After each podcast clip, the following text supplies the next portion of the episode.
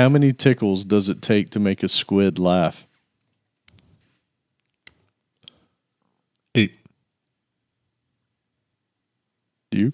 Oh, I, I thought this was, was a rhetorical question. No, no, man. This is real. Oh, uh, I didn't realize that was going to be a test so soon. Every listener is screaming 10 tickles right now. Yes. 10 tickles. 10 Okay. tickles. yeah, that's awesome. We're the worst joke tellers. no, man, Sorry, that's Alan. amazing. That's amazing. It- uh, by the way, this was jokes so bad that they're good. Yeah. All right. Debatable. Yeah. You know. hey, easy. Somebody Debbie chuckled. Downer tonight. Hey, Sorry. somebody somebody chuckled out there, I promise you. All right. So here we go. In five, four. You're listening to Coding Blocks, episode 57. Subscribe to us and leave us a review in iTunes, Stitcher, and more using your favorite podcast app. Send your This feet- is. Oh, son. All right, go ahead, please. Visit us at codingblocks.net where you can find show notes, examples, discussion, and more. Send your feedback, questions, and rants to comments at codingblocks.net. Follow us on Twitter at codingblocks or head to www.codingblocks.net and find all our social links there at the top of the page. With that, I'm Alan Underwood. I'm Joe Zack. And I'm Michael Outlaw. Man, you'd think we would have had this straight by now. we were at episode 57. That's horrible. I can't read. Uh, all right. So we're going to get started first with our iTunes reviews. We have, okay, so I haven't seen this one. RJ T Man, Roadkill 19, John Hrovit, Kellen, Bart Bucknell, Barack 73, and Wraithlin SA. And over on Stitcher, we've got Snargles, Humble Coder, Lunchbag, Charvel, Broken Java, Bairdly, and Yarbius. So Yes. thank you very much, guys. We really appreciate it. Man, we got some really good ones this time too. That that were some super feel good ones, like you know, change lives type thing. So thank you for taking the time to write those. They they were amazing. Yeah, we're trying to get better all the time, so it's nice to know and nice to be appreciate when you guys notice that we've done a little bit better. And in that vein, I'll try to keep things moving along in the news section here. So uh, as always, check out the show notes and uh, coding blocks of that slash episode fifty seven. It's super fast. All right. so we've talked about several times on this show about SSDs and how important they are to us as developer and as people who like speed. So there were a couple things I wanted to point out. One, all SSDs are not made the same. They're not they're not all equal. There's a difference between uh, even a lot of people hear them form factor like M.2 and they're like, "Oh, that's the fast one." There's M.2 that uses SATA and then there's M.2 that use PCIe connections. The PCIe are typically faster and the SATA ones are typically slower. So just be aware of that. Now, also know that if you want one of these super crazy fast ones, which one do you have? You have the 950 Pro or the 9? Yeah. So Outlaw has a 950 Pro, and that thing is insanely fast. But also know that you need systems that are going to be compatible to set that as a as a boot disk and that kind of stuff. Like It's so life changing, though. it, it totally is. Um, I mean, eh, we talk about it all the time. Really, there's no better bang for your buck, and especially nowadays with the prices being as low as they are. But that's why I wanted to bring up something. So in in one of my news feeds the other day, I got I got a review for what's called My Digital SSD. It's a BPX SSD is their their particular model number, and I forget what it was. Bulletproof something. At any rate, it's a 480 gig uh, PCIe SSD that has performance on par with the Samsungs, and it's using one of the most stable and and more sought after controllers. A 480 gigger for for about two hundred dollars, 2.6 gigabit reads and 1.3 gigabit writes. And Tom's Hardware did a full on review on this thing, and apparently it even beat those numbers in their in their testing, which is killer. And it's got a five year warranty on it. Wait, what were those numbers again? Uh, two point six gigabit read, one point three write. Wow. It's so it's right up there with the Samsung at way cheaper. Like we're talking about 150 bucks cheaper for the same size and a 5-year warranty. Like it's it's guaranteed for an insane amount of reads and writes. So, you know, check it out. We, we've got some links. There's uh, for the most part, it hovers around two hundred dollars. There's a site called mydigitaldiscount.com that occasionally has it for about one hundred and eighty, and they're about to release a one terabyte version. So I'm waiting for that because I think it's supposed to happen either in March or April. So Yeah, you can get the the Samsung 960, which is the uh, you know the I guess maybe the popular choice. yeah, it's probably it's, it. yeah, it's the one that people know about. Yeah, so so your numbers were you said 2.6 and 1.3 Yep, megabytes per second gigabyte or, gigab- gigabits per I'm second. sorry. Yep, uh, for read and write. yep. Wait, yeah, 2.6 for the read, 1.3 for the write. Yeah, so to compare that then to the Samsung, if you there's the Evo, the 960 Evo and the 960 Pro, and the Evo, which would be the lesser of the two, is three would be 3.2 for read and 1.9 for the write. blazing fast. Yeah. But for what? How much is that one going for right now? Is that probably about three fifty for a five hundred gigger? Uh, 250. Two fifty? Oh, Yeah. that's that's Oh, actually okay. come down in price, That that's for the Evo, not for the Pro. not for the pro, right? So it's not guaranteed for as many rights. Basically, is what it boils down to. Uh, the yeah, the Pro would be like 365 for a 512. Okay. So yeah, I mean some good things to know about. Again, the PCIe is way faster because the other ones are actually capped by the SATA um, you know, bus. So uh, just just something fun to know about and you know again to be aware that your system needs to be able to support it if you think you're going to throw it in there as a boot disk you might need some bios updates in that so But the highest storage you said for capacity for that was like uh 480. 480 right now and they're about to release a one terabyte version so Okay. uh, i'm keeping my eye on it because i'm curious that's dirt cheap storage for that speed Yeah, because if you want to Yeah. get ludicrous, you can get the uh the 960 in terabyte. You can how much get you gonna pay? Seven hundred bucks. Yeah, dude. That I actually looked at the two terabyte. It's close to fifteen hundred dollars for that Oh thing. man, you were supposed to cheat. No, dude. I, I looked a while back. it ain't cheap. Well, that's for the Pro though. to Pro, be fair, right, yeah, yeah. So it's actually 14 now for the two terabyte version, but you could get a one terabyte Evo, not the Pro, Okay. and that's like a 480. Man, that's Jeez. uh, it ain't cheap. So uh, the next thing, I brought up the fact that I was going to do a Hackintosh, and I, and I still plan to. But the only thing that's giving me pause is we're right here at the time when Apple's about to release their next round of hardware, and so the Z170 or the uh, Skylake is what is currently in Macs out there, and Kaby Lake is what's out now with the uh, seventh generation, you know, Intel. So I'm waiting to see what happens there, so that I don't buy last year's stuff for the same price that I could get the newer stuff for. So I, I'm I'm just kind of waiting for that. and Wait, so you're saying that you would actually deal with the touch bar? no, no, no, no, Hackintosh. I'm going to build a Hackintosh, but so basically, right now, the ones that are kind of guaranteed to work are the ones that are on the Skylake architecture, which was last year's stuff. Oh, I follow. I thought you were saying that No. you were like on the fence about building it because you're going to wait for Apple's hardware release No. because they're on the. No, Oh, I want I want thought the new chipset, right? I want I want the new chipset to be compatible before I go, uh, you know, Oh, I plunging in. And then Yeah, that's the- fine. I, Go ahead. I always buy last year's hardware, so it's funny to say here you're waiting for the new stuff. Like I always wait for the new stuff so I can get the old stuff cheaper. What, that's the thing, though. The prices on the old stuff aren't going down; they're actually going up. the uh, The sixth generation i7 is actually more than the Kaby Lake right now, which doesn't make sense to me. So, yeah. Yeah, I, I find myself wanting an iPad. That's been my weird one. Oh, really? like you're you're going over the Hackintosh thing, and I, I find myself wanting to get an iPad again, and I'm like, eh, I probably should wait. I probably shouldn't. Uh, there's there's hardly a better consumption device out there, dude. My wife's first generation Retina still works amazingly well. Like I can still watch Pluralsight videos on it, dude. Take take an Android tablet from that same time period. Right. It'll barely start up. Like, and I'm serious. Like, it's ridiculous. Right. They they hold on to what they can do for a long time. So, and then the last bit of things that I've got here is I'm actually going to be speaking at the Atlanta JavaScript meetup.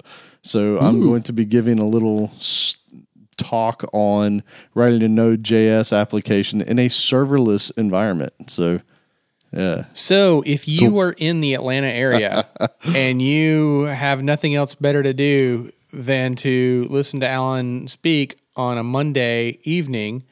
Uh, feel free to join us March 27th at 7 p.m. at the Creative Circus.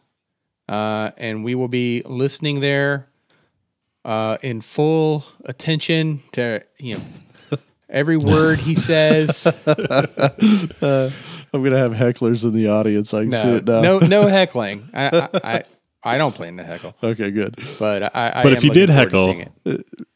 I bet someone would give you a sticker. Um, no, I don't want to encourage anyone to heckle. So No no, heckling. if you heckle, you're definitely not getting a sticker from me. But if you ask for a sticker politely, But I will be there with stickers in hand. So if you do join us, and uh, you know, be sure to stop by, say hi, introduce yourself, and uh, I'll give you a sticker even if you don't ask for one. totally awesome. All right, what Yeah, and we got to do a episode on serverless architectures too, because uh, I don't think we've ever really talked about it on the show, and it's just a cool thing. it is totally. Well, cool. Yeah, put it um, put it in Trello. Uh, so I am moving to Orlando, which is very exciting for me. Not so much for you guys, unless you live in the Central Florida region. Uh, so it's exciting for me because it's uh, kind of a city I've been living uh, near Cocoa Beach, and so it's uh, not a lot of programmers around here. So I'm excited about being able to go to meetups and stuff more readily. So good news for me. Um, also, want to mention our YouTube channel. Uh, I've got some stuff kind of planned. I've been working on. I'm not super happy with this, so I think I'm going to redo it. But uh, if you go there by the time this episode's out, there should be at least one more video there. Um, so yeah, go to our YouTube channel. We're doing a lot there, and we're actually starting to do a little bit of aggregation too of other programming videos that we see and like and think are cool. So if you make videos or have some to suggest, then hit us up. That'd be awesome. Also, if you aren't familiar with seven day uh, seven day roguelike challenge, then you should check it out. If you just Google uh, seven D RL, it's a little challenge every year where um, people take a week, and some some people even take off work and stuff, and they'll try to make a game. I think um, this year there were 100 contestants, and um, if you are interested in games programming or playing games, then uh, is just kind of a cool thing to watch because a lot of people use this uh, this week to kind of experiment with new techniques and new mechanics and um, just some really creative games come out of this and a lot of them go on to become bigger games on steam or whatever so i encourage you guys to check it out Yeah, and so with that, we're happy to announce the winner for episode 55. Uh, your copy of Clean Code is Ronan Fitzpatrick. So look for that coming to you shortly. congrats Yes. And also, uh, just a reminder we mentioned in the last episode about the PostSharp giving away, giveaway. By joining the mailing list, uh, that's where we're going to be announcing the contest details. So you have until the end of the month for that. Yep. Yep. And I just want to mention with that mailing list too, we've actually given a lot of stuff away, and we're going to be giving away some even more stuff. Um, we've done some JetBrains subscriptions. We've got some um, some a really cool book we're excited about it's called the Imposter's Handbook. We're going to be giving away some of those uh, all on the mailing list. So um, you should definitely join. We're giving away stuff uh, by the truckload all the time. And actually, if you hang on till about the middle of this episode, we're going to be announcing um, possibly our best contest yet. So we're really excited about that, and we think you're going to love it. So definitely stick around to the middle of the episode and be very excited. Yeah. We don't just give back. We give back. we give all the stuff back. Give back apparently. big. That's right. Awesome. So this episode, we're kind of walking away from clean code for a little while. Uh, we've we've gone through what more than half the book, I think, at this point. We definitely did a lot more chapters than I ever thought that we would. If you go back and you listen to some of the ori- like the original chapter on the clean code uh, uh, book, I definitely remember commenting something about like, "Oh, we're not going to do all of this, right? We're only going to do a few chapters." Yeah, we're gonna do two or three. Yeah. You know, twelve later or whatever we Right. got to. So I mean, it, we got a lot of great feedback on it. People love it, but we we kind of want to step out and do some. You know, get back to some of our our our roots, I guess. I don't know. So some somewhat deep dives and some water cooler stuff. So this episode, we want to talk about typically how we've built systems over our careers, right? Like just the stuff that we've seen out in the workforce and the ways that we've gone about doing them. Because really, what we want to do is we want to lead up to some better patterns and better ways that that you could do things. And maybe better is not the right term, but other ways to to help improve your software. And it kind of it, it's a good place following up from clean code. So, yeah, I mean I guess to start it off, like one of the the first things is this whole idea that the database is the center of your world, and so everything you program goes around it. I mean, you know, uh, what do you guys think? Is that pretty much what we've seen our entire career? Well, it's kind of funny that you mentioned that because I kind of feel like if you can show me a database schema for the thing you're trying to, to to build, then I almost don't even need to see anything else. Like a lot of times, like I kind of get like, okay, this is what I need to do. There's one to many here, so I need to have uh, you know a mechanism to create and manage those, and so you can almost build like an administration area just from a schema and like do pretty well. I think uh, you know unless there's any sort of fancy rules there. So I still think that's a valid way to go. Uh, and in general, I do like the idea about of, of at least knowing what kind of persistence you're looking at, depending on the kind of app, because the more you can convert stuff to data instead of code, I think the better off you are.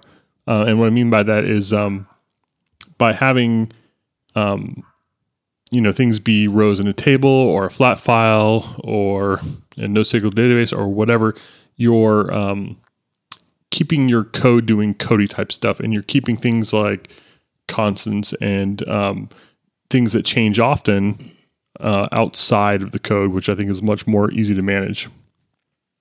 And you know what's funny about that? I, I agree. Like I tend to be able to anytime that you start a position or you start on a new application or something like there's almost always that schema that you can go look at. And so you can sort of reason about it before even if the terminology isn't great, like even if the mm-hmm. tables aren't named exactly where they should be, but you can look at the keys and relationships and kind of know how everything is supposed to flow based off the schema, assuming that it's in good shape. But I half wonder if some of the importance there is the accessibility of that data is what makes it so much better, right? When it's in a database, if you want to extract that data, you just do a select, right? If you want to get that data out of an application, a lot of times it's a lot more difficult. So I think that's that's almost why a lot of people start there first because eventually like don't they say basically like some of a company's most important assets are the are, are the information that they that they end up storing over time, right? Like their customers or or their accounts or anything like that. And so being able to get to that data and do reporting off of it or do analysis on it is always important. And so that's why it seems like for so many years that's kind of where you start is this is where we want this stuff to live, now build things around it. Yeah, and the kind of thing uh, I was trying to kind of get at earlier, I'm still not really expressing it very well. Is uh, that when I think about doing things like kind of code first and keeping away from from persistence, like sometimes, at least for me, I'll end up doing patterns I'm not really happy with, where I start doing things like, well, if it's this class, then do this sort of thing. And what I'd rather be saying is like, if it's this type of data, then do this thing. And so I really want to shift the focus and keep things out of code and focus more on like different types and stuff that I can specify outside of the application. So I just keep a clean line there between persistence and logic.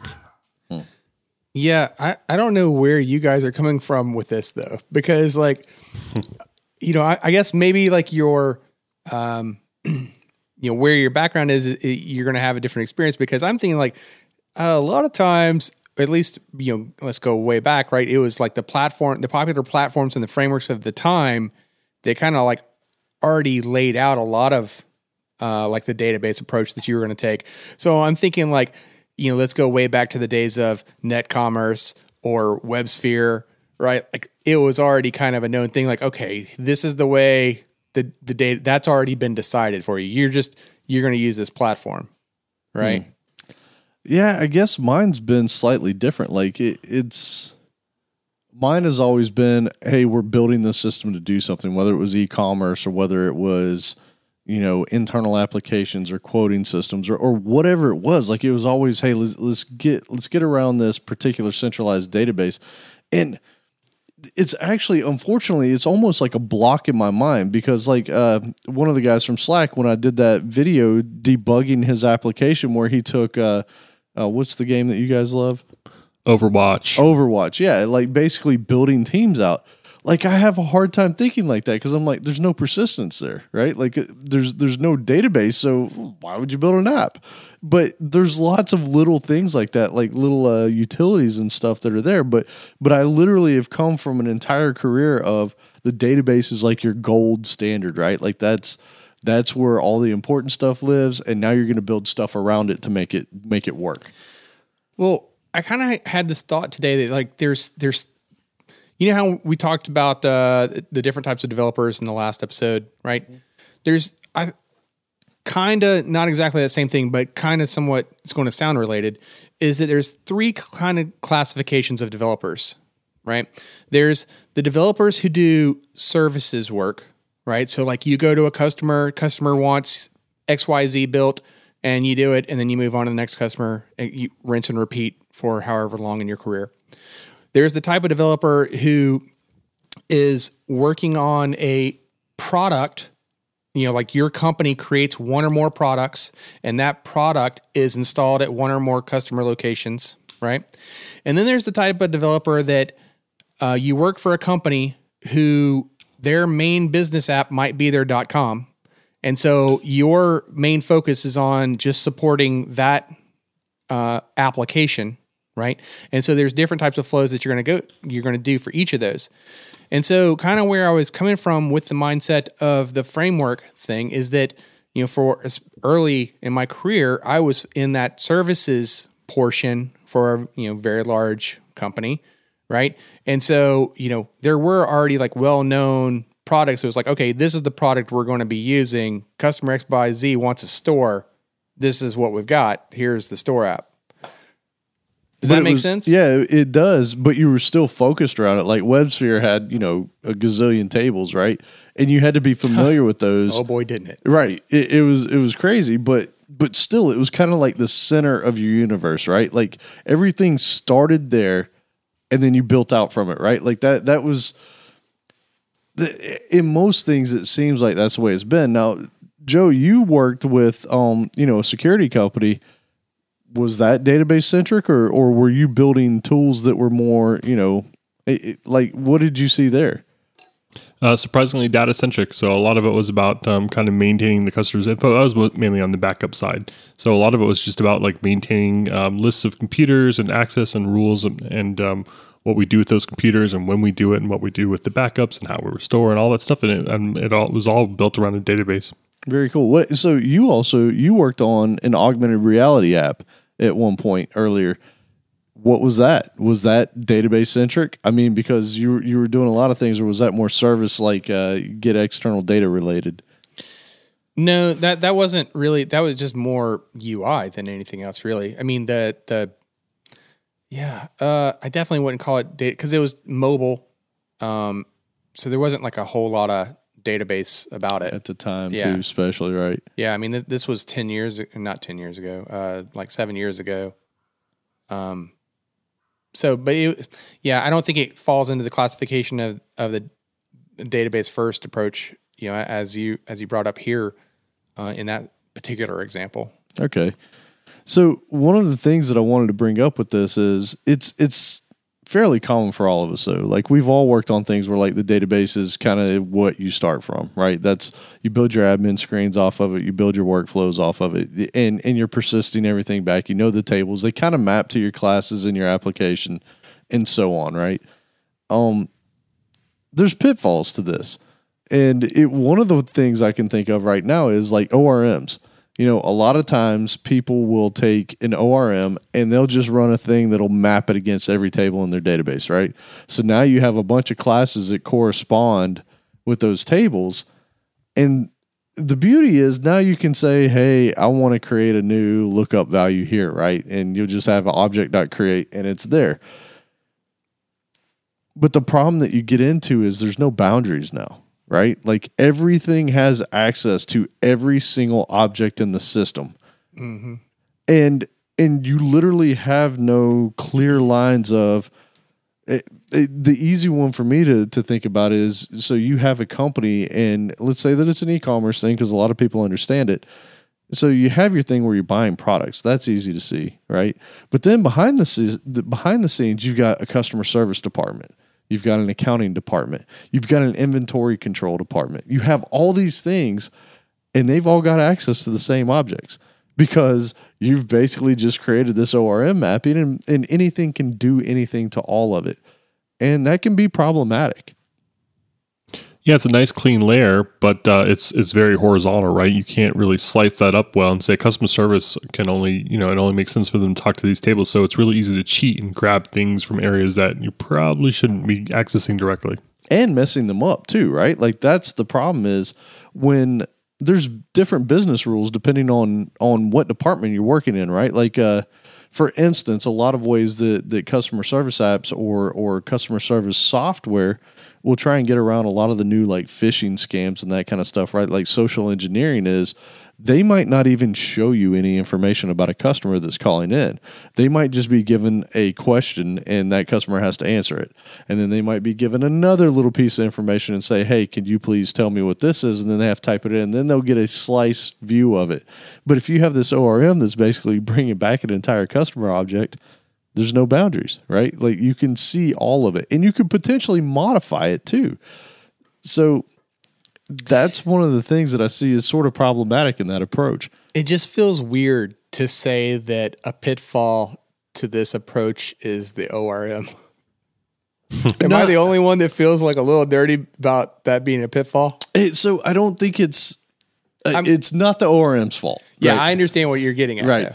It's just the fact that it's so easy to create that layer. Right. And once you create that layer, then everybody just starts using it, right? It's like having that big candy dish out there. Everybody's going to have their hand in it. And, you know, some people don't wash their hands, and that's going to be a problem, right? What a gross analogy. Uh, I was thinking about um, you've got a, an accounting app, a customer service app, and say like some sort of you know shipping receiving app, and you know these are all different things. We get why they're different things, but it's kind of funny to think they could all be um, you know accessing the same monolithic data source, the database, and they've all got the same ORM, so they're- all able to do it. And you can think about the kind of problems that might happen if customer service can do things like update inventory of an item, but so can shipping receiving, and so can accounting. You know, think problems are going to happen when you've got three different systems modifying the same things. And uh, yeah, it's I mean it's definitely this big core layer, but I don't think it's necessarily the ORM's fault as much as is having a monolithic database at the center of it. Well, that's what I was going to suggest is that it sounds kind of like what you're saying is the problem is it's the Lord of the Rings problem, right? It's one database to rule them all. well, is it the database the problem? Or is it the fact that you've only I got mean, one. ORM layer, right? Like, Yeah. What if you were to break that thing up and say, okay, uh, I have my my accounting ORM or my you know interfaces for my accounting department. I have my interfaces for my you know customer service department, et, et et cetera. Right? Instead of having one big one that everybody could just grab from, break those up. So Well, is this even a problem at all, though? Is this such a bad thing? But So- I think that's kind of what the ep- the aim of the episode is to talk about is to kind of talk about these issues, growing systems, and how we can kind of um, take a look at some of the, the, the ups and downs of these sort of things and figure out what to do about them. Yeah, I mean, I would say that having one major, one big blob of things that you can grab from and push to is a problem because you can't enforce any business rules, right? That's when you start getting into this world of spaghetti code, which we've all seen, right? It's like you said, typically your your um your logic isn't based off of your class it's based off the type of action or behavior that's supposed to happen or or data right? So if a customer service person is touching an order they can do something slightly different than what a customer is going to be able to do. A customer is just going to be able to put it in their cart and check out right? If a customer service person's doing it maybe they can go in and modify the price or give you a discount or do do other things right so now you're going to have this control logic flow in your application says, hey, if this was a customer service person that's logged in, then allow them to do this. If it was a user logged in, allow them to do this. And so you start creating these complex rules in your code to handle because all you have is this shopping cart object that everybody has access to. So now how do you enforce that stuff?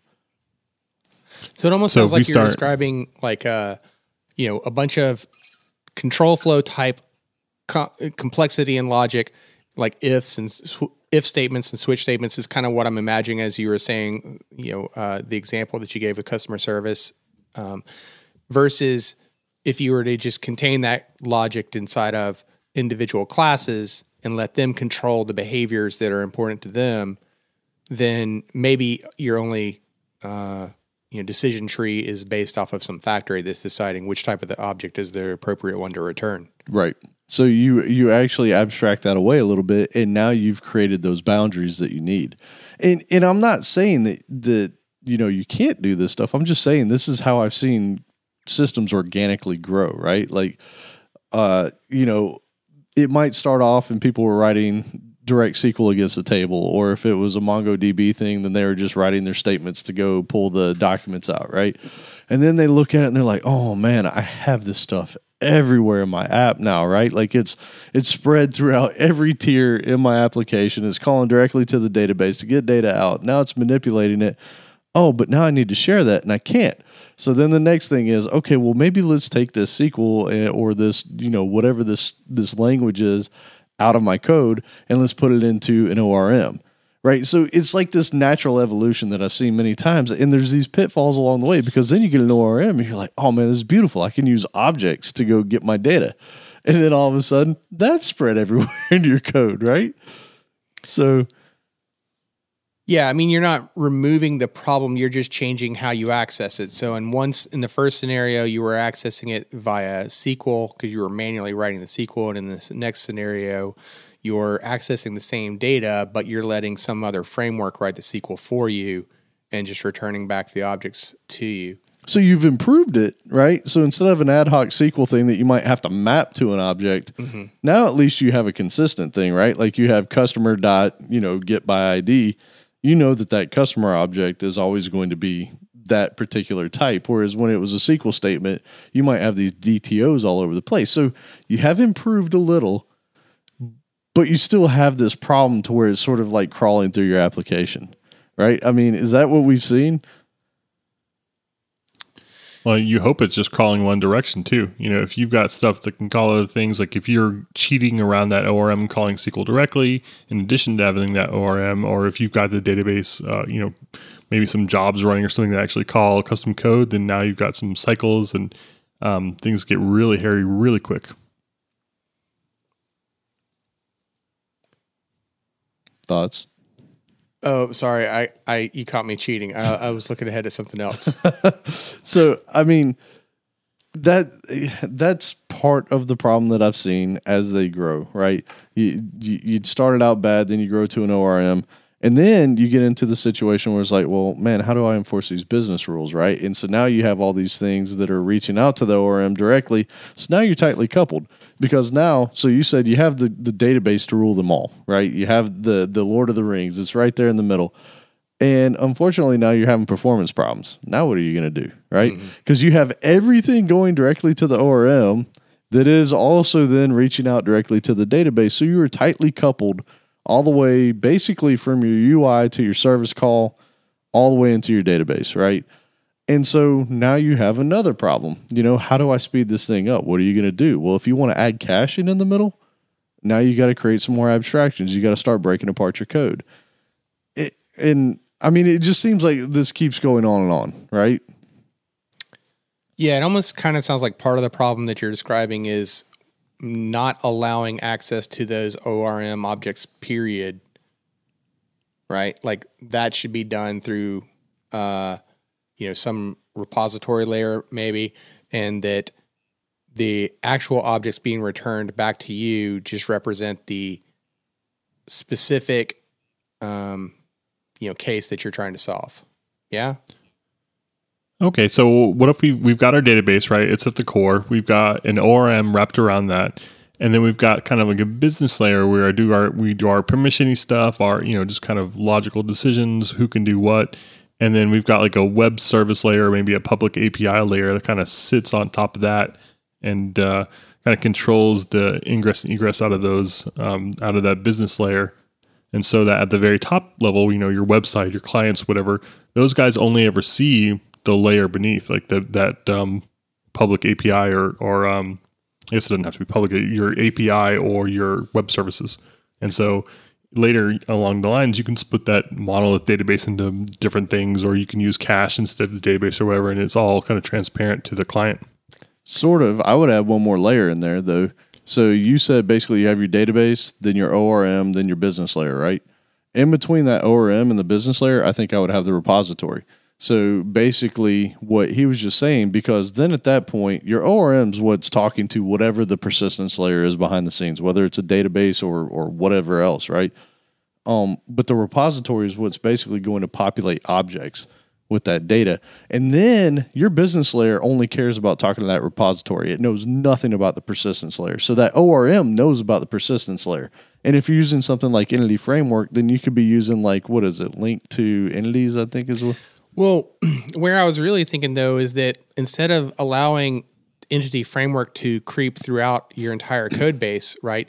You have this, you know, repository, some some layer of abstraction uh, above it that you go through, and then that way, depending on what the use case is, you might have multiple customer objects throughout your code base or customer classes throughout your code base, but depending on the namespace, they could mean different things. So you gave the example of customer service, and maybe in the customer service example, that customer class doesn't have all of the same data that, say, uh, accounting might see, or that the order might, uh, you know, that the order fulfillment might use, or something like that. That's kind of where I was thinking of. No, I agree. So check this out. Um, I was just doing a little googling. I remembered a diagram I had seen a little while back about uh, I think it was Windows 8, but it had some nice kind of slices. And so I was just googling around and I found a nice diagram of the Linux architecture. And it's kind of like what we described, except at the very core is the hardware. And this is the memory, the CPU, you know, the hard drive, all that stuff are these big wide open pools.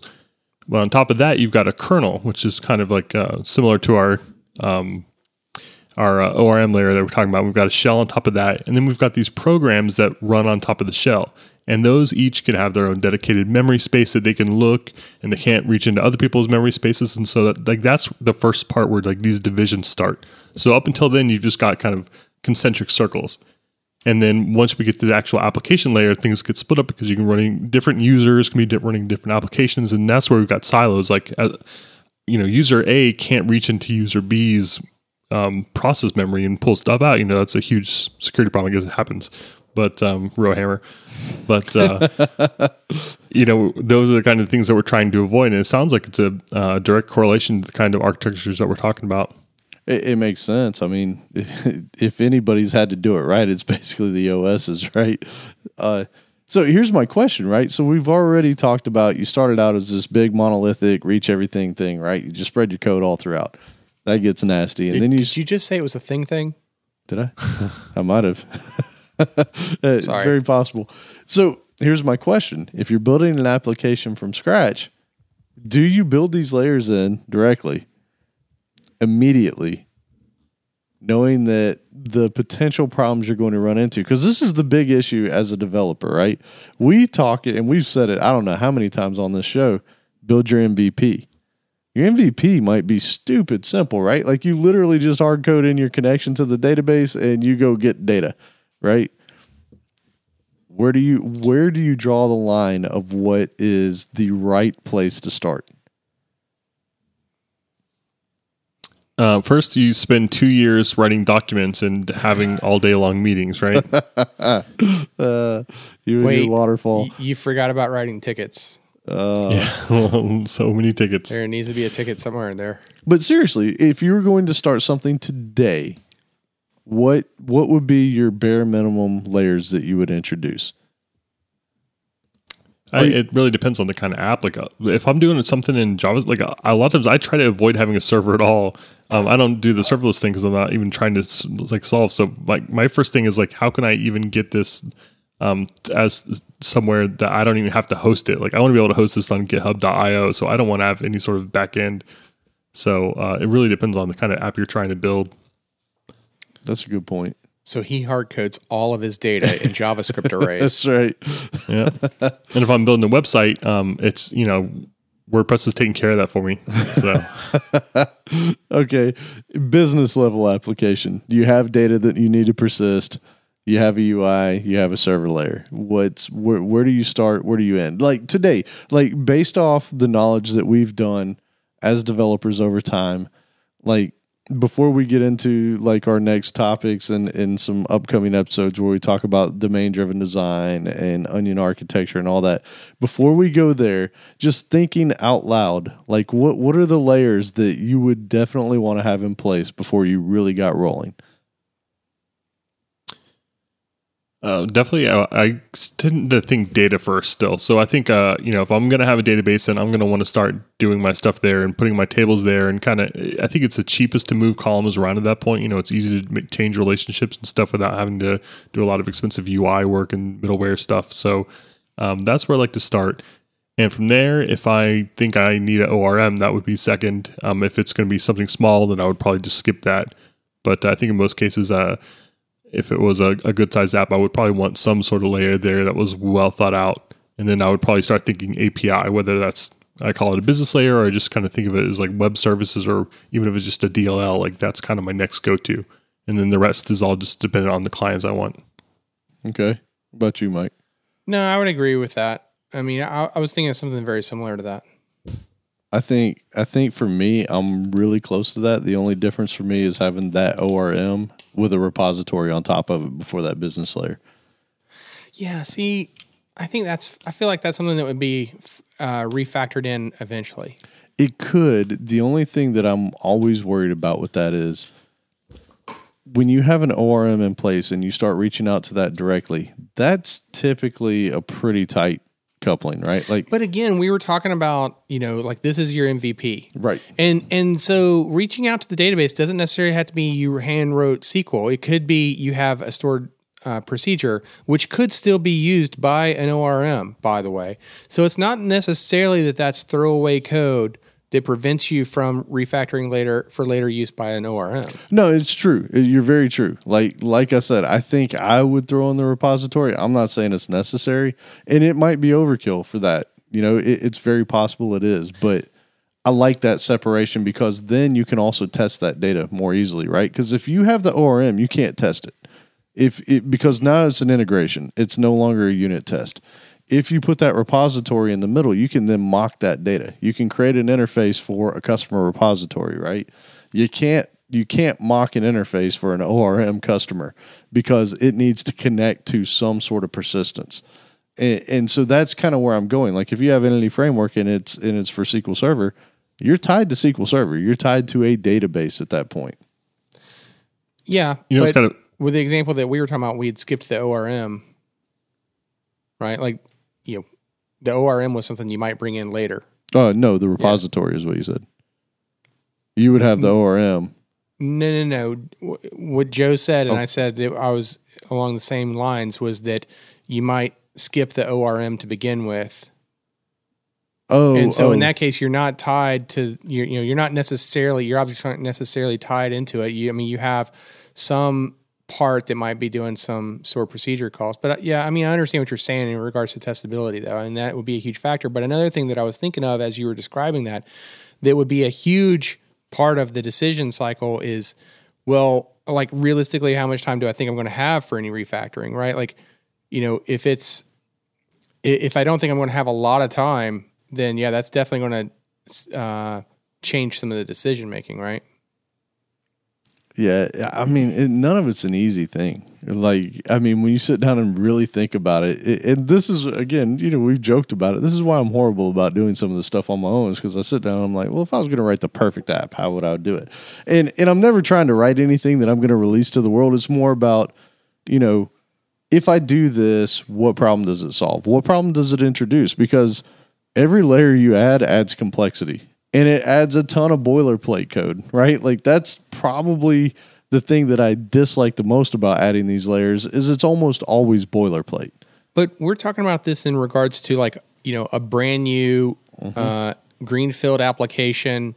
But I mean, we've talked about this in the past as it relates to adding in new features to a brownfield application where you know even in that scenario i've gone with the uh, data first approach to make sure like okay you know how i want the the those data structures to even look like and how i want them to be returned and what i need to have returned before i even bother to work with a uh, you know middle layer api or a front end ui Yeah, that's true.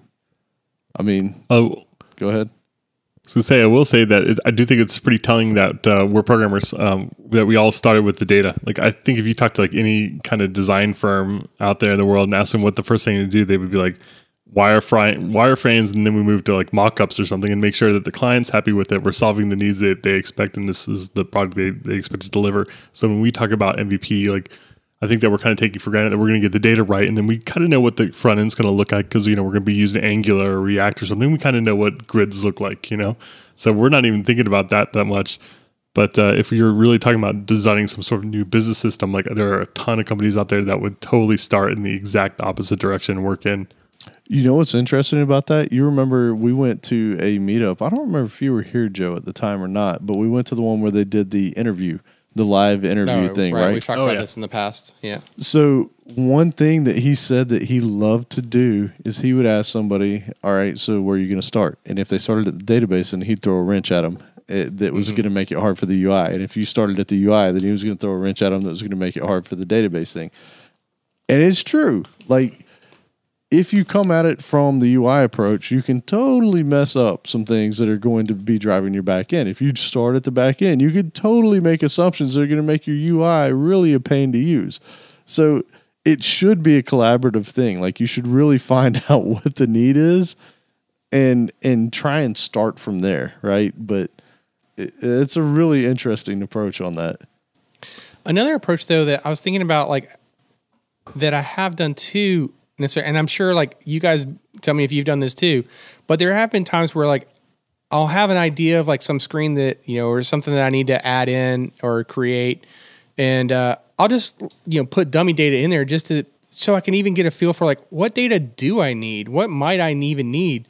Let me just create like a, a you know a skeleton of what this thing should look like and then I can go back and write, you know, the, the data structures to match it, and come back to the middle layer, uh, you know, the server layer to to return that actual data, Yep. right? Yep. You know, one thing, I mean, we've talked about some pitfalls and some of the things that happen. You know, one of the things that I do like about the database first approach is because that is your source, that is your key, kind of where where the life of your application lives.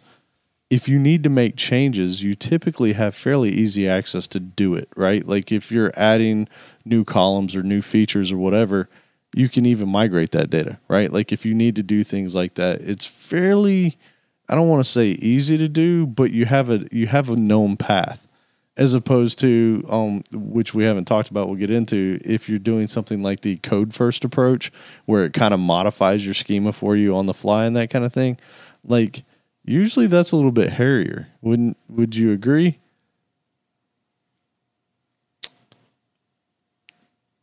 Uh, yeah, I I I can't really speak to that approach though because I've never really gone that approach. Which shame on me, right? Like I that approach scares me it, Yeah. it really does like the whole idea that you change your code and all of a sudden it changes your schema like well, that I mean, that because when you say me. code first, like you're specifically talking about a particular, you know, framework and, and tool to do that, where the you know, as you in your code, it's going to create that versus the scenario that I described a moment ago that that kind of goes in line with what Joe was describing with you know, depending on who's uh, who you're asking the question to, you know, with like just mocking out something and even getting a feel for like, you know, what data you might want on the screen. That's not what you're describing No. when you talk about code first. Yeah. Code first is you write your classes, and based off that, it will create your persistence layer for you, right? Um, yeah, that's Well, if you're doing if you're doing test driven development, then I would think you'd want to be code first, like all the way. So you would think, like, okay, I need to add a new column to this grid. Let me first change my API, get those tests passing, and then I take it to the UI. I mean, I don't know if we want to skip ahead to talking about that though, but because that sounds like it would have its own pitfalls. Like go back to that scenario that I described where you have multiple customer objects, each in its own namespace. Well, if the code is creating it and these look like different objects from a class or you know different classes or let me say this again. They look like different data structures from a class perspective, then it might think, oh, I got to have different schemas with different tables to map to these things. And it might not understand that uh, oh, these are the act- these actually map to the same record. It's just business rules are preventing all of the data or you know coming back to in certain scenarios, right? Yeah. And maybe somebody has a better example of that. Like I said, like I I've never bothered with that approach. I haven't either because it scares me. I, I'm aware of it, but like it just seems like a bad idea. so here, here's another thing: is what we're talking about typically ends up being a monolith, right? Like when you when you go this route, when you start at your database, it it kind of grows into this monolithic application, which you hear a lot of things out there about nowadays where it's like, oh, monoliths are bad and you know everything should be microservices and and, and this and this and this, right? And, and I, I'm kind of wondering what you guys think about that. Is it such a bad thing to to get into that monolithic realm? I don't want to start with microservices. That seems very not agile. It, it's definitely overhead. There's no doubt about it. And so that's not the direction I'm starting from unless I know that you know we're going to be doing something big. And if we're doing something that big, chances are there's already something in place that we're going to be kind of modifying and slicing off chunks of. So at that point, we can think about going the microservice route. But I, I definitely don't think microservices uh, first. But I'm also old, so you know. I agree with that though, and, and you know why? There's two reasons, at least in my thinking, is one typically when you try and start with microservices first, you don't know some of the maybe the domain isn't clear to you yet as to exactly what that microservice needs to do. So if you start out that way, you end up just modifying the heck out of them until you get to a place where it needs to be. But the second thing for me is those things don't come for free, right? Like when you start breaking apart your architecture like that, there's a lot of things you have to make sure that thing's alive. Uh, you, you know, because it's separate now from your system. So if there's a failure there, you need to have checks in place to make sure that if it does fail, that you're that you're gracefully reacting to it. Like there's a lot of additional things that happen when you start breaking these out into separate chunks, right? Yeah, deployments get a lot tougher. Way harder. Yeah, so maybe not microservices, but definitely micro uh, parts within the same application, right? Good abstractions. Yes. And I think that's the key, right? Is if you have good abstractions and it sets you up for being able to do things like microservices later, right? But it's funny. I, I listened to a podcast and I can't I can't remember which one it was, but one of the guys that worked on um, what is it? Basecamp, I think is what it's called. Uh, one of the biggest Ruby on Rails things out there. And that dude was actually arguing for monoliths. He's like, look, man, when you break things apart, you complicate things, right? Not everybody needs to be at scale of Twitter and LinkedIn and those guys. So if you don't need it, why make everything more difficult? Right? Like we've run into the problems where you break apart, you know, you have NuGet packages for your application and now you're managing, you know, 10 different projects that all kind of have to sync up into the right place. That can be it can be hard, right? Yeah, I want to listen to that podcast now. I've seen articles uh, about the, and I've heard the joking, jokingly named majestic monolith, um, but I haven't heard anything. So if if anyone has any recommended resources, I'd love to hear it. Man, I'll have to go back and find it. I I don't I don't remember which podcast it was. It's been a while since I listened to it, but it was the guy who actually wrote the main app. And you know, he said he I, I don't remember how many millions of users are actually in that system, but it was massive, right? And he's like, hardware is cheap, man. you know, if if you need more scale, add more servers. Uh, How much money are you going to spend rewriting your software to be, you know, little bite-sized chunks that can be scaled out a billion times? So it, it was an interesting take, and it's one that I think is important that people realize is, you know, sometimes there's value in having everything in one place at a time. It doesn't So mean here's that- a go ahead. Oh, so, sorry, I'm, I'm better about this. Uh, I was just looking at that article about a majestic uh, monolith written by the guy that you were talking about, DHH, um, and they've got a nice little definition here that I thought was applicable. Um, it says, "What is a majestic monolith exactly? It's an integrated system that collapses as many unnecessary conceptual models as possible, eliminates as much needed, needless abstraction as you can swing a hammer at. It's a big, big fat no to distributing your system lest it truly prevents you from doing what really needs to be done. Hmm. That's interesting. You have a link for that? We need to drop that in the show notes. Yep, sure do. All right, cool. Um, yeah. Yeah, and I like that. And also, can we can we please stop making spas for everything? Dude, I like spas.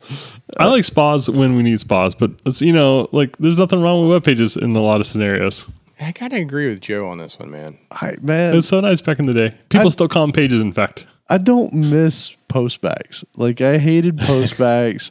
I didn't I didn't like when you go to refresh a page, it's like, hey, you're about to resubmit this form information. Are you sure you like, dude? As soon as I as soon as I got to the point where I could write a single page application, I was so excited. I was like, man, this is because then the other thing too is is people are always worried about server hits, right? Like how many pages can my server do, you know, or or support or sustain? And I was like, man, if you go to a spa, it's just JSON going back and forth, or, or just little tiny bits of data, right? Like your your web server almost just becomes a transport for for data, right? It's almost your middle tier at that point. yeah, if only we could cast the redundant redundant parts of a website, and so only the parts that need to change would actually change between page views. Yeah, if That'd only. be sweet. no, I mean you- you're totally right. There's a reason why kind of spas evolved. It's just uh, uh, sometimes I miss them, and it's kind of funny to see um, a lot of uh, modern apps now kind of um, trying to recreate pages, which just kind of is frustrating to me because in a way they are like kind of little isolated apps, and there's benefits to that, and so I, I miss that sometimes, uh, and I'm, I'm hoping they come back. Well, into- you know what? vogue. I, I'm with you there because like it was like each page was its own uh, SRP, right? yeah. so so it was really nice. You didn't have anything to worry about. And then when we went to spas, then it's like okay, now this one thing has to know about every page. Well, I think I think it has gone too far with spas for sure. But like for instance, far. if if you go into Google Analytics, you guys should do this. If you go in there and you click around, for some of it, you'll be in the same page. You'll be in the same Right. app. If you click to something that is outside of that, it'll take you to another. It's almost like a mini spa, right? Which which is kind of cool. So I'm curious then if, if we've gone too far now, at what point eh, where did we hit the sweet spot? And then it was like before we realized it, you know, things went to plaid. Yeah, I don't know. Oh, I know. Oh, okay. Yeah. Like jQuery 1.2.1 was the peak. Everyone was so happy with jQuery, jQuery everywhere, and it just worked great. And then all of a sudden we started thinking, oh no, we need some from some frameworks here because you know we don't want all these dollar signs. And that's when things started heading back down. So jQuery was like the golden age of web programming. I I somewhat disrespectfully disagree with Somewhat disrespectfully. Somewhat disrespectfully disagree. DOM manipulation should die. And that is why jQuery was never the epitome of where it should have been because inevitably it was like, oh, if you click this, we want to add a row to this table down here. And then it was like, you know, get element by D, add a TR, add some T. Dude, no. no.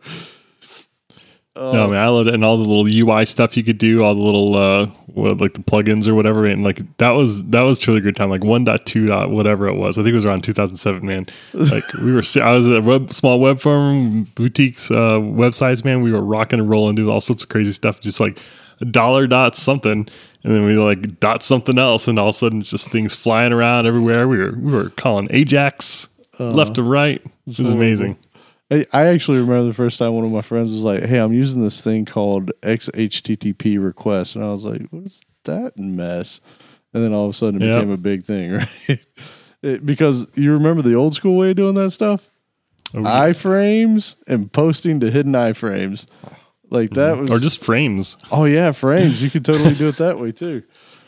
Yeah, so those are the good old times, but yeah. So at any rate, I, I thought it was kind of neat to walk down this path of the the what we've seen as we've come along, right? And and kind of where you end up is is you have this thing that works, it's kind of a pain to maintain because it it's not been abstracted over time and it's you know it, it's it's just how it grows right it's how it's how software organically grows so Yeah. So with that, let me take a moment to say that if uh, if you have already taken the time out of your busy schedule to leave us a review, know that we greatly appreciate that you did that. And if you haven't, uh, let me just take a moment to speak directly to you and beg you to head to www.codingblocks.net slash review. And uh, you can see Alan over there begging for your review and you can uh, find links to Stitcher or iTunes. And if you have some other uh, podcast aggregator that you use that you think that we should be mentioning there that uh, you find great reviews on, let us know that too. But we would greatly appreciate if you would take the time to leave us a review. hey speaking of somebody did bring up one wasn't it called podbean i Yes. yes podbean actually has one so we we found out about that recently so you know uh there's another source and, and i think they actually have reviews on there man we show up twice there too what what is that about We're that good that uh, we're doubly awesome. We Okay. should be listened to twice. yeah apparently so yeah at any rate check that out and and thank you for those that do leave reviews And so, with that, we head into my favorite portion of the show. Survey says. All right. So, last episode, we asked, why did you start programming? And your choices were needed to fulfill a business need, wanted to personalize my MySpace theme, took a class in school and thought it was awesome, to make games, and lastly, I like getting paid to sit. I think that that that answer was really for the honest people. If, if you're being honest with yourself and with everyone else. All right. So let's see. it's his turn but but hold on did anybody like age us because of the myspace thing yeah, I think it would have been really bad if we'd said Friendster, but ooh okay. Yeah, didn't have to. geocities baby Not that I know. geocities What's that? What? Don't lie. No, I know. I have no idea. Uh, You know, Angelfire in tripod. my youth, I have. Uh, I'm so young, and yeah, I have no idea what you're talking about. Okay, so let's go on with this. yes. Uh, Joe, you're up first. All right, I'm going to say uh, 33% to make games. To make games, thirty three percent. Mm. Man. This this one I actually have no idea on. I'm going to say I like to get paid to sit, and we're going to go with 25. 25. Yes. All right. These are prices right rules. Yes. I lose these a lot by a dollar. so if you go over, you automatically lose. And uh, I'm sorry, Alan. Oh, come on. Yeah, no, Joe clobbered you on this one. Man, what was this? Yeah. so he won doubly. To make games is actually the most popular answer at Wow. 33%. Oh, wow. 33, really? He, he hit it on the head. Yeah. you cheated. I'm thinking he did too. You voted right beforehand or something. Like, wha- what's up? Well, it sounds like only three people voted. So, No. So you know what's curious about this though is when we did the previous survey where we said, "Hey, what floats your boat?" Right? Right. It was almost all business, right. and but yet what got people into it is they wanted to make a skin for you know. who I guess knows- it's I guess it's business up front, uh, games in the back. I don't know. business development up here. Yeah. yeah, and you need to write the next big article. It goes around Reddit and Hacker News, like the mullet programmer. Yeah. All right. So, uh, with that, let's get into the next survey for this episode, which is how fast is your personal internet connection? So, your choices are DSL speeds are amazing. Oh, less than five megabits, or less than or equal to 25, and then 50, 75, 100, or you're greater than 100 megabits, or it's fiber for the win at one gigabit per second.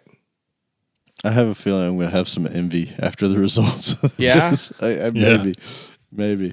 Either of you already have like an idea where you think? Do you want to say what you think where you think this one might land? I think most people are going to be under 25.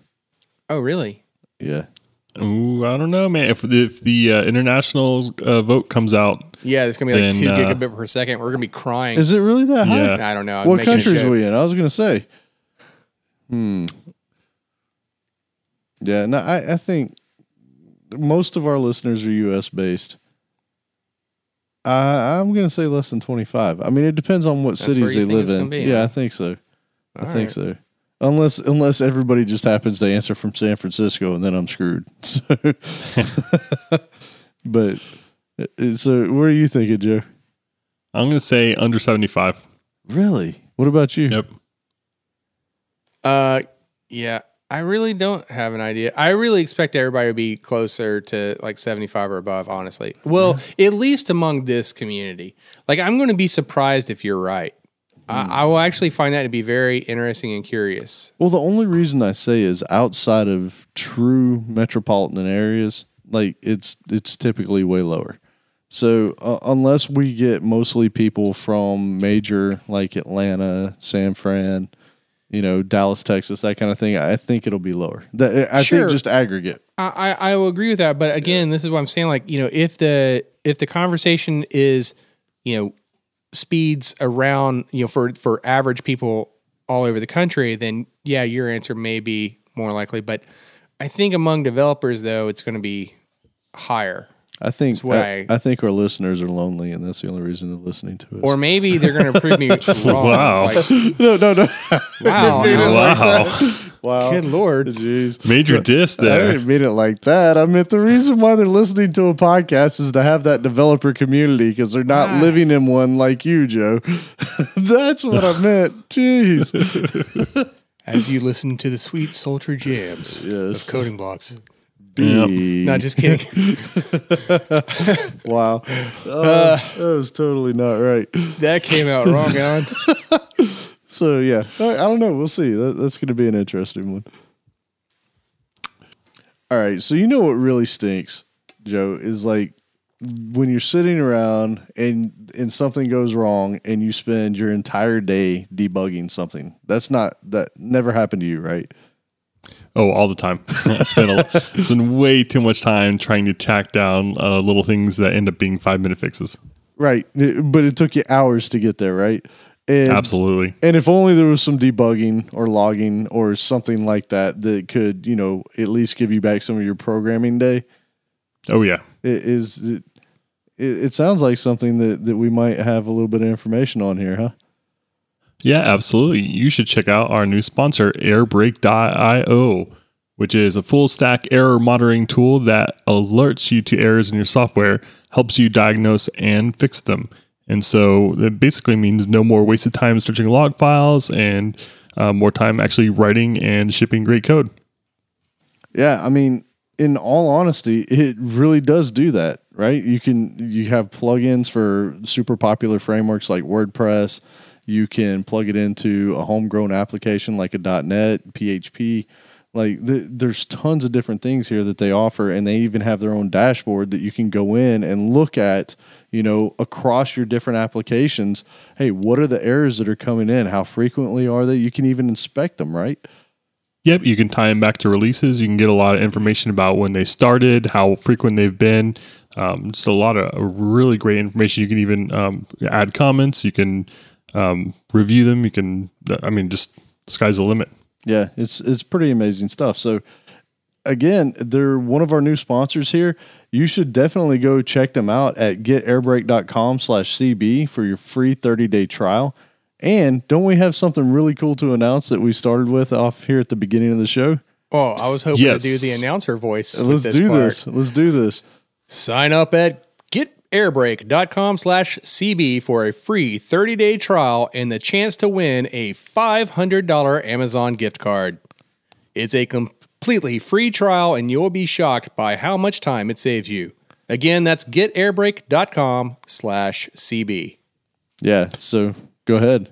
What are you about to say? Yeah, it's it's absolutely right. It's and, and just as we kind of talked about earlier, it's really easy to hook up. The documentation is fantastic. All the actual um, like a, a, uh, APIs and SDKs for various programming languages and platforms are up on GitHub, and the documentation is fantastic. You can get this set up in minutes. No joke. Uh, I got a .NET site, I got a WordPress site hooked up in literal minutes. I tied releases in, and I was able to instantly start seeing the types of crashes that uh, were bringing um, my sites down. and uh, while that's a little bit embarrassing for me, you might uh, be crashing too and not even knowing it. So you should sign up for the trial and have a chance to win that $500 Amazon gift card. Hey, can we join? Oh wait, sorry. right. I don't think so. I think uh, we might have a, a little problem there. It might be a little revolt. Okay. that makes sense. All right, so picking back up where we left off, so we talked about the ways that we've been doing things over the years, and there's a lot of knowledge and a lot of thing, lessons learned since all this has been going down, right? Like software is becoming more and more prevalent, and so better ways to do it and ways to maintain it now are are out there. And so this was kind of lead to this whole purpose was to lead into some of the topics that are going to be coming up, such as domain driven design, onion architecture, microservices, and how they fit in. And and we've all somewhat like I, I know Mike, you've looked at domain driven design a little bit. Uh, Joe, did you have a chance to look at it much yet? No, crazy week. It, it it's a pretty small topic, right? I mean, it's only like a 600 page book. right It- there's it's it's amazing when you think about how much and how long we've all been doing this stuff and how much there still is to learn and know right? Like is is there another profession on the planet to where you have to to stay up as much as this one? Medical, maybe. Law. law Maybe. probably. Yeah law. I mean, those are those two professions I see that you definitely have to spend a lot of time in your, uh, you know, quote free time, staying up to date with whatever you know current laws are or current medical practices are and medicine and uh, medications that are out there. but yeah i mean it's a constant learning thing. Like it, it's it's amazing. And and so one of the things that we do want to talk about is domain driven design because it, it, we're not going to go into details here but some of the problems that we talked about with these boundaries right? Like having an orm that's an entire layer uh, that's one of the problems that things like domain driven design solves because you're trying to solve problems for a specific area, right? Like we talked about customer service or accounting. You know, you think about things in terms of what do these people do? You know, what types of jobs, what types of behaviors do they have? So that's really interesting. And then I think after we go through that one, we're going to talk about the onion architecture, which I think Joe, you do know a little bit about that one too, right? Yep. Yeah, I, I've got a lot of really cool examples. I think that's gonna be really good. I think they're all gonna be really good episodes, but I'm particularly excited about this one. Yeah, the onion architecture. Have you looked into this one, Mike? No, I haven't got into that. I've been focused on just catching up on uh, DDD. Yeah, the uh, the onion architecture one's going to be fun, and and and we want to mention these things because in case you want to get ahead of it a little bit, so that when we get into these conversations, you'll at least be a little bit familiar with it, so you'll be able to follow along. Because there's going to be some deep dives, and there, I mean, just domain driven design, like you said, there's a 600 page book. There's hours of videos out there on Pluralsight. Many websites, Yeah. lots of reading. It really made me feel dumb. yeah, like there, there's this uh, quote in one of the videos that was like a, I think a Socrates quote or something like that. That was something along the lines of the more you learn, the more you realize how much you don't know. And yeah, this definitely was absolutely in that category. Yeah, I definitely walked away feeling just dumb. Yeah, it, it's it, it's like drinking through a fire hose, is what they say, right? Like there's so much information, and it's hard to digest all at once. So Yeah, you're like, why didn't I already know this? Why wasn't you're like why why did I wait this n- till now? Yep. So, and then we're also going to, I, I think after those, we'll probably touch on microservices because we, we sort of touched on it here a little bit in the fact that it's one of those buzzwords that bugs me. Because Really? Eh, for one reason, because everybody's like, oh, you need to be doing microservices. If you're not doing microservices, you're doing it wrong. And it's like, man, there's there's overhead to that kind of stuff. But I think that can be said for everything, right? Like every buzzword that's out there, people seem to overdo it. That's true. Right. That's true. I'll give you that. It, Like I mean, we've joke, we've had our solid jokes too, right? Right. And you know, You where never it's write anything. Yeah, if you go too far, you have mm-hmm. nothing but a, a solution full of interfaces, right? I mean, you could overdo everything. yeah, it, it is interesting. I mean, the the whole problem of scale. I mean, did anybody have this? Like thinking about this from when we started programming 10, 15 years ago. Anybody ever really worry about scale? Like, was it really a big deal back then? Well, no, because you didn't have the networks that we have today, right? You were, you The know, speed. you had you had single, you know, your application sat on single instances. You know, yeah, it just you just didn't have the same kind of concurrent users that you have today. Y- You know what is part of the problem? The fact that mobile is what it is now. I mean, think about that, right? If so, back in the day, you really didn't have to worry about your web server unless you were a Microsoft or a Google or somebody like that, because we have 56 baud modems, right? 56k baud modems. Like, how hard could you actually hit a server at the time? But Well, now, you know what? go ahead. Oh, I'm sorry. You- No, no, you you're go good. ahead. You're good. No, no. Well, I was just going to say, I think it's one of those things where the tools have gotten better, and so we're doing more with it.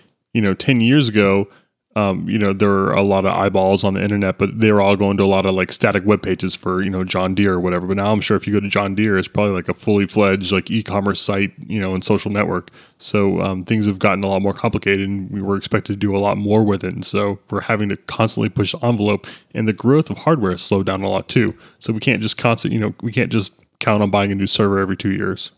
I, I remember it too being different in that from what you were describing, the problem wasn't necessarily that you were worried about bogging down the resources of the server from like a server, uh, from like a, a CPU or memory kind of utilization point of view. It was the network utilization. So like Right. large images, it was, you know, image compression was huge, right? Because because you didn't have a fast network connection, nowhere near what you had today. If you did start having, you know, a quote high, you know, number of concurrent users, it was the network congestion that was your bottleneck and your problem. On your what 10 recall. base T network connection. right? Yeah. Yeah, I mean, it's interesting. You think about it now. I wonder if, like, the advent of the smartphone has really sort of pushed this thing forward faster than what anybody would have thought. Because think about it, man. Your phone is constantly pinging services all day long. If you have apps installed, you're getting notifications on your phone. It's because it's hitting the server, you know, constantly trying to find out, hey, did I get anything new? Did I get anything new? And you know, you think about the Twitters and LinkedIn's of the world. I mean, the amount of traffic these places actually have to serve and stay up. Dude, I'll never forget, like, I play fantasy football. I'll never forget a few years ago, like ESPN had done this like major rewrite and they were having like this this launch. Dude, the first football Sunday, everything died. And I was like, they didn't expect this? Like, really? But I mean, it, it's just kind of exacerbated because now you see that on your phone. Like, literally, you stare at the phone, and you see your numbers updating every five seconds or every second. So, I don't know. It's interesting. I think a lot of the problems that we face now are just the, the level of accessibility, plus the network bandwidth, plus just the sheer number of people that have access to it now. Well, I mean, definitely in the last decade, scale has become a much bigger concern because there's more devices. There's people have more access to it. So going to your cell phone point of view, it's not just that the cell phone. It's just uh, necessarily. It's not necessarily the device so much as it is the fact that you have this device with you that's constantly accessing. So there's more access to it from more places by more devices, more people. So definitely, scale has become a larger factor. And Yeah, I'm actually looking at. I'm sorry. Oh, I've been terrible tonight. No, sorry, everybody. No, I was just going to say, like, here's a crazy thought. You know, I, I just, it didn't even dawn on me, but when I said it, but I just said the last 10 years, 10 years ago was when the iPhone was introduced. Oh, 2007. That's right. Ouch. Man. Yeah, things Well, have uh, changed. Well, you guys have been um, talking stuff. I've been designing my own tractor on johndeere.com. you can actually customize. I mean, I was just thinking like five years ago, like you would kind of hope, like maybe homedepot.com has a store locator. I hope so. Or maybe I can find a phone number to call. And now, like that thing better tell me the freaking aisle in the store that I'm in that it picked up from my location. Right. But yeah, I'm seriously uh, designing. I'm picking my chair out right now on my forty-eight thousand dollar tractor. oh, validation. Go to go to conflicts. Oh, The UI is really smooth. I can tell they're doing some definitely some fancy UI stuff. Like, you know, this is crazy. do they have pages or is it a spa? It looks like pages to me. They're Nope, doing it's it wrong. Not. It's not? not. It's a spa. That's beautiful. I've used source and it's seven lines. We're winning. Yeah, man. When, when I'm old fashioned compared to John Deere, so there's something wrong here. Oh, that's hilarious. Wait, where I can't find where you can build it. That's interesting. Uh, but Oh, yeah, of course, there's a configurator. right. So Yep. yeah, I, I found myself at uh, TireRack.com like putting rims on my vehicles. Right, so like, what would those twenty fours look like on that little car? Right? Yep. Man. 24s. yeah, there's no rubber on them. There- there's no room for it. There's no suspension on it either. Right. So, anyways, yeah. I mean, hopefully, uh, go ahead.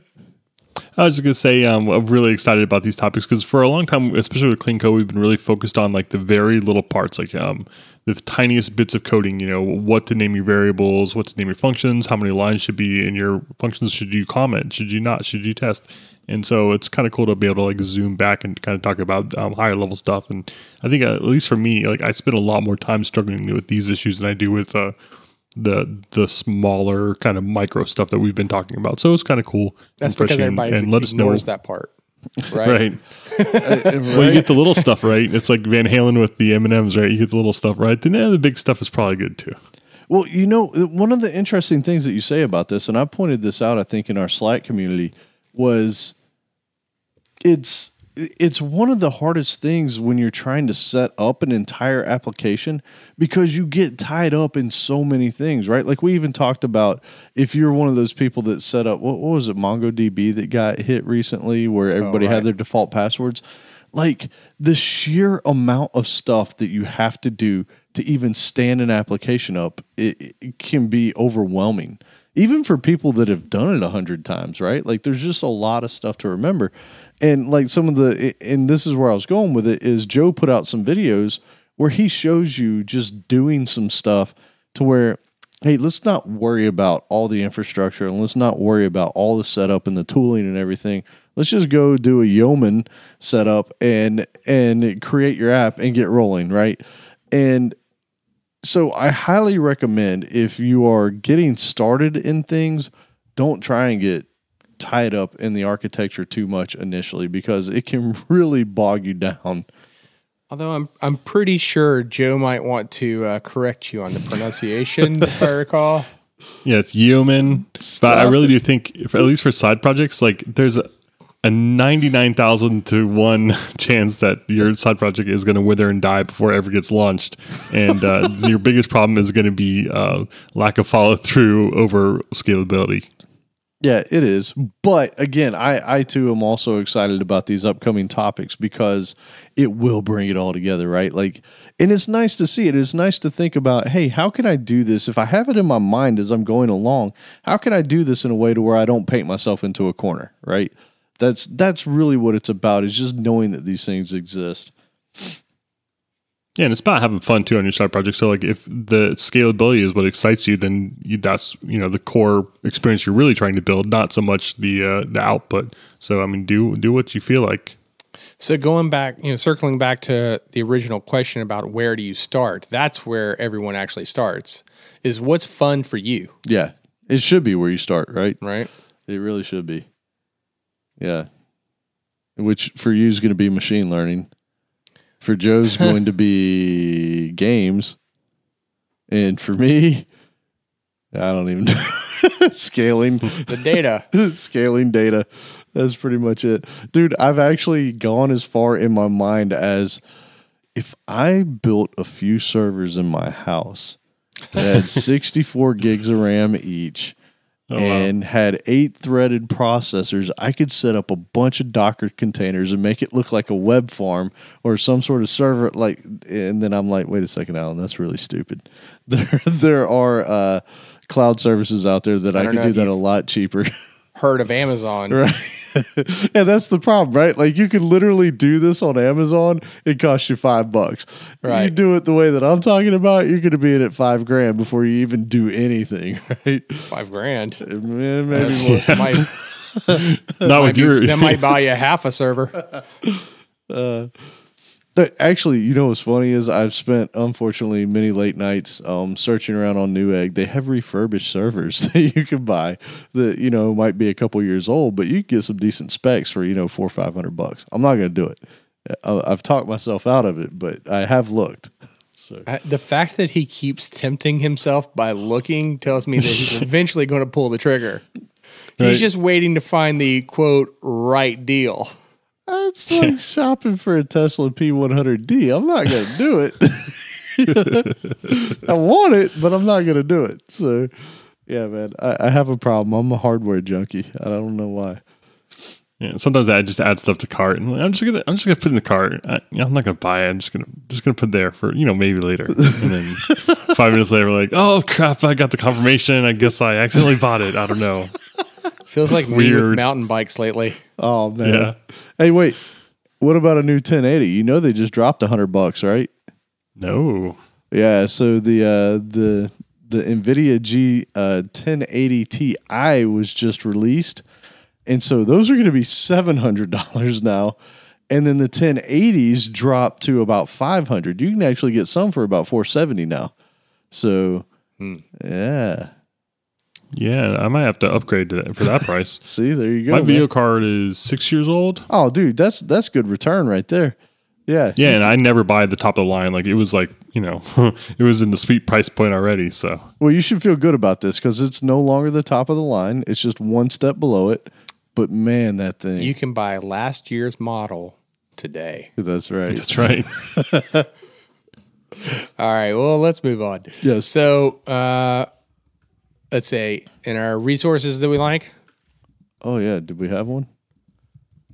Yeah, um, I added the lean startup. We kept uh, talking about MVPs, so we brought it up several times then today. So I wanted to mention the book that kind of started that and talked about really focusing on uh, building the minimum viable product for your business. And I was kind of thinking when we, when we were talking about the, designers kind of starting with the design, like I think the like the if the author uh, of Lean Startup was listening in, he might tell us to like start with Photoshop, get a really compelling, nice looking user interface, and only keep adding like server functionality until people start buying it. and then you know that's when you got the product. So I don't know. I just think it's kind of cool. So it's a very different way of thinking about things. And it's probably kind of healthy for us. Like it'd be kind of cool if there was like a, a conference that like brought devs and designers together and like had assigned seating or something and like made everybody talk somehow. assigned seating. Designer, dev, designer, dev. Yeah. I mean, uh, you you won't even have to assign the seating ahead of time. You could just have someone like sitting at the door, and you could just tell by the clothes they're wearing. You know, like designer dev, designer dev, designer dev, designer dev. Oh, that's hilarious. The, the, the Yep. devs would be dressed up nice, right? That's what you said. Yep. That's what I heard. And no, that would depend on whether or not they're looking for a They're job or employed. not. If they're looking right. for a job, they're going to be clean cut, uh, dressed nice. That's Yep. excellent. I mean, look at us. All of us. I'm looking You got a good. comic book T-shirt. represent. Uh, that's the dressy shirt. Oh, that's Yeah. hilarious. Ah. All right, so now it's time for my favorite part of the episode. It's the tip of the week. Yes. All right. All right, I'm starting this time. Um, so uh, last episode we did a contest. We got a lot of really great tips mailed in, and uh, this was kind of like the runner-up. Um, and we got this from uh, both Joe Ridley and uh, Paul Seal. They both mentioned Bootstrap Studio, and actually Paul Seal has gone on to make a video showing you exactly how to use the site and uh, create uh, a responsive website without having to do any code. Which is kind of weird. I feel a little bit weird when I first saw it um, because I I didn't like tools like Dreamweaver and FrontPage and things that kind of try to, you know, WYSIWYG editors that try to do too much for you. You know, they would try to like say, no, why don't you drag and drop some stuff? Don't type, we'll take care of it. And it drove me crazy. But um, now I'm kind of coming around a little bit. And now that I'm especially trying to focus on getting things that I, I don't care about as much just to be done and move on, it's really refreshing to have nice tools to be able to kind of like drag some stuff around, upload some images, and have a nice, compelling user interface without spending a lot of time. And if this was something I was going to maintain for the next three years, then I would probably build it from hand. I'm going to even use Bootstrap. But if this is like a little prototype I want to try and get out over the course of a weekend, then you might want to consider a tool like bootstrapstudio.io or mobirise.com for getting together sites quickly and responsive without any code. Hey, so this Bootstrap Studio, what's it written in? Because it runs across Windows 7, Mac OS, and Linux. And Linux. You know what it's uh, Isn't like everything uh, HTML5 now somehow? Yeah, you can run it in a browser or you can download it. So I'm, I'm guessing it's HTML5, JavaScript, and maybe Electron. Oh, Electron. Yeah, that's probably it. Okay, cool. I'm guessing. Excellent. And so mine, I actually have two, only because I'm borrowing one from somebody, and I wanted to share this other one as well. Where in the world? Is Carmen Sandiego? Where in the world? You're Yeah, all right. welcome. Yes. All right. So the first one is is one that I got from Edward Lich- Lichtman, who is in our Slack channel, and we were trying to troubleshoot something that he had a problem with, and basically he had this situation where he would load a web page up, it would all be there, and then all of a sudden it would disappear, and he was like, "What in the world's going on here?" And there is a little tool in Chrome Developer I never knew existed. So I'm going to open it up real quick. If you go to the network tab, is it on any of the yeah, the network tab, there is a little video camera looking icon right next to the filters and right after the clear and the stop button. And if you click that thing, it will actually take screenshots of your page as it's doing things. And so you'll have this stream of screenshots that you can see. And when something happens, you'll actually see where it changes. So that's pretty nifty. If you're just wanting to see, like, at what point in time something happened, that gives you an idea. I, and I mean, I'd never seen it. I- I've been on that that developer tab. I don't know how many times over the past several years. So that that was a pretty cool little thing. And then the other thing that's that really I just wanted to point out that I think a lot of people don't even know about. If you do Visual Studio development like .NET or anything like that, Visual Studio on uh, or visualstudio.com, you can sign up and I even I, I have a link here and it's to the pricing page. But if you got a team of five people or less, it's free. And with that, you get unlimited Git repos, you get agile tools, exploratory testing, release management, and all kinds of other stuff. Um, unlimited users with free access to work items, one private pipeline to run builds and deploy releases from your own server, and one hosted pipeline, four hours a month to run builds. So if you're wanting to get into something and you want to, you know, work on your application lifecycle or something like that, this is an awesome way to go about doing this. And it's another place that you could put your repos. So um, I, I highly recommend checking it out. It integrates perfectly with Visual Studio. Surprise, surprise.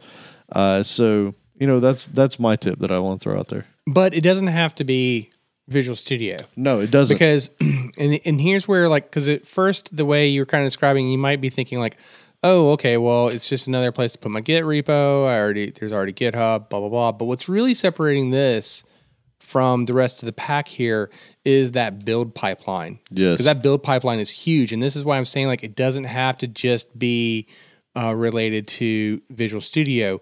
You can actually do builds for uh, xcode in there if you had anything javascript that you wanted to do. You the actually the build pipeline is pretty impressive and sweet uh, it's really simple to create that pipeline literally you you would add a build step and there's just a wealth of options there that you're going to be surprised as to like what you can do in it um you know anything from like you know something as simple as like if you needed to run a uh, command line process to uh, you know compiling Xamarin projects or what have you in between Java uh, projects. Yeah, it's it's pretty awesome. I mean, th- that's why I wanted to say it is because a lot of people don't even realize it. Like the first place anybody thinks about is GitHub, right? I'm going to go put my code up on GitHub. So Right. it, it's it's an interesting thing to know about as as an alternative option, and you can access it just like you would Git code, right? Like you can you get the URL, you can clone your repos, you can do all that kind of stuff. So yeah, it, it's pretty cool. Yep. So, uh, my tip of the week, I wanted to share. Um, Jamie Taylor had mentioned this from our Slack channel, and I had never heard of this site. But uh, you know how we've joked about fiddle all the things, right? And how there's like a fiddle for everything, right? So, some genius out there on the internet, and I mean that in the most respectful way, made regex101.com. It's basically a fiddle for your regex. It's beautiful. You can you can put your regular expression in there. You can give it a, some sample test data, and then it'll explain what the regular expression is doing, what it matched on. This might be the greatest thing since sliced bread. If it'll load. What? Yeah, it looks like it's down right now. But um, I actually used this last week when I was it. trying to to uh, write a uh, regex for email address, which I know is totally wrong. But the explanation is really fantastic, and the little tips it gives you, and even the way it matches is really cool. It's just great interface. Yeah, it is a very nice tool. So uh, you know, definitely give that one a go. And we because we've even talked about regex recently as it relates to like if you were looking for a part of your application to write your to introduce your first unit test, that maybe that's uh, you know a place to do it. So this is just another another uh, uh, tool you can add to your toolbox of something to check. You know the regular expression, or even help you and craft it initially. Oh, this is really cool. Right? Yep. Yeah, when he mentioned that, I was like, "Wait, what? I gotta. What is this? Oh, oh my! that Yep. that might be the most amazing thing that has been brought to the internet yet." Did it's such a great job. It takes one of the least understandable things and least usable things in the programming universe and makes it much better. And you know the thing is, this is one of those apps that I never think about because there's no real persistence, right? Right. Like this is one of those things that is a great utility that stands on its own. Yeah, I mean, you can you can actually even like uh, you know pick your flavor of regular expression. Uh, so you know PHP versus JavaScript versus Python versus Go.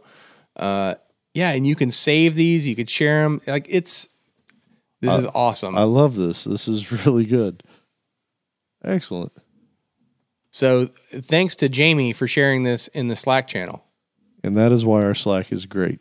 To learn more tips, join our Slack. Go to www.codingblocks.net slash Slack and sign up. Come in there. They're, they're really amazing people in there. The community is awesome because of the people. Yeah, and I think that just about wraps us up. So we hope you guys enjoyed uh, us kind of taking a, a larger viewpoint and setting the stage for some new things to come. And uh, let us know what you think. Yeah, and uh, so with that, subscribe to us on iTunes, Stitcher, and more using your favorite podcast app. Uh, be sure to leave us a review if you haven't already. You can find links at www.codingblocks.net slash review. Visit us at codingblocks.net where you can find all our show notes, examples, discussions, and more. And send your feedback, questions, and rants to the Slack channel, codingblocks.slack.com. And be sure to follow us on Twitter at codingblocks or head over to codingblocks.net and find all our social links uh, at the top of the page. Well rehearsed. That's what we are. I get a giggle every time. every time I get there, I'm like, oh, yeah, that's a great idea. Yeah, we've done this a hundred times now, and we still mess it up somehow. It's awesome. Yeah. Hey, Joe, don't you hate wasting time debugging code every week when you should actually be working on new code? Yes, I really do. Let's try that again. Uh, uh, hey, Joe, don't you hate it when you waste time? Swaste. Waste time? I hate it when I swaste. Oh, God. Swasting away again in Margaritaville. Oh.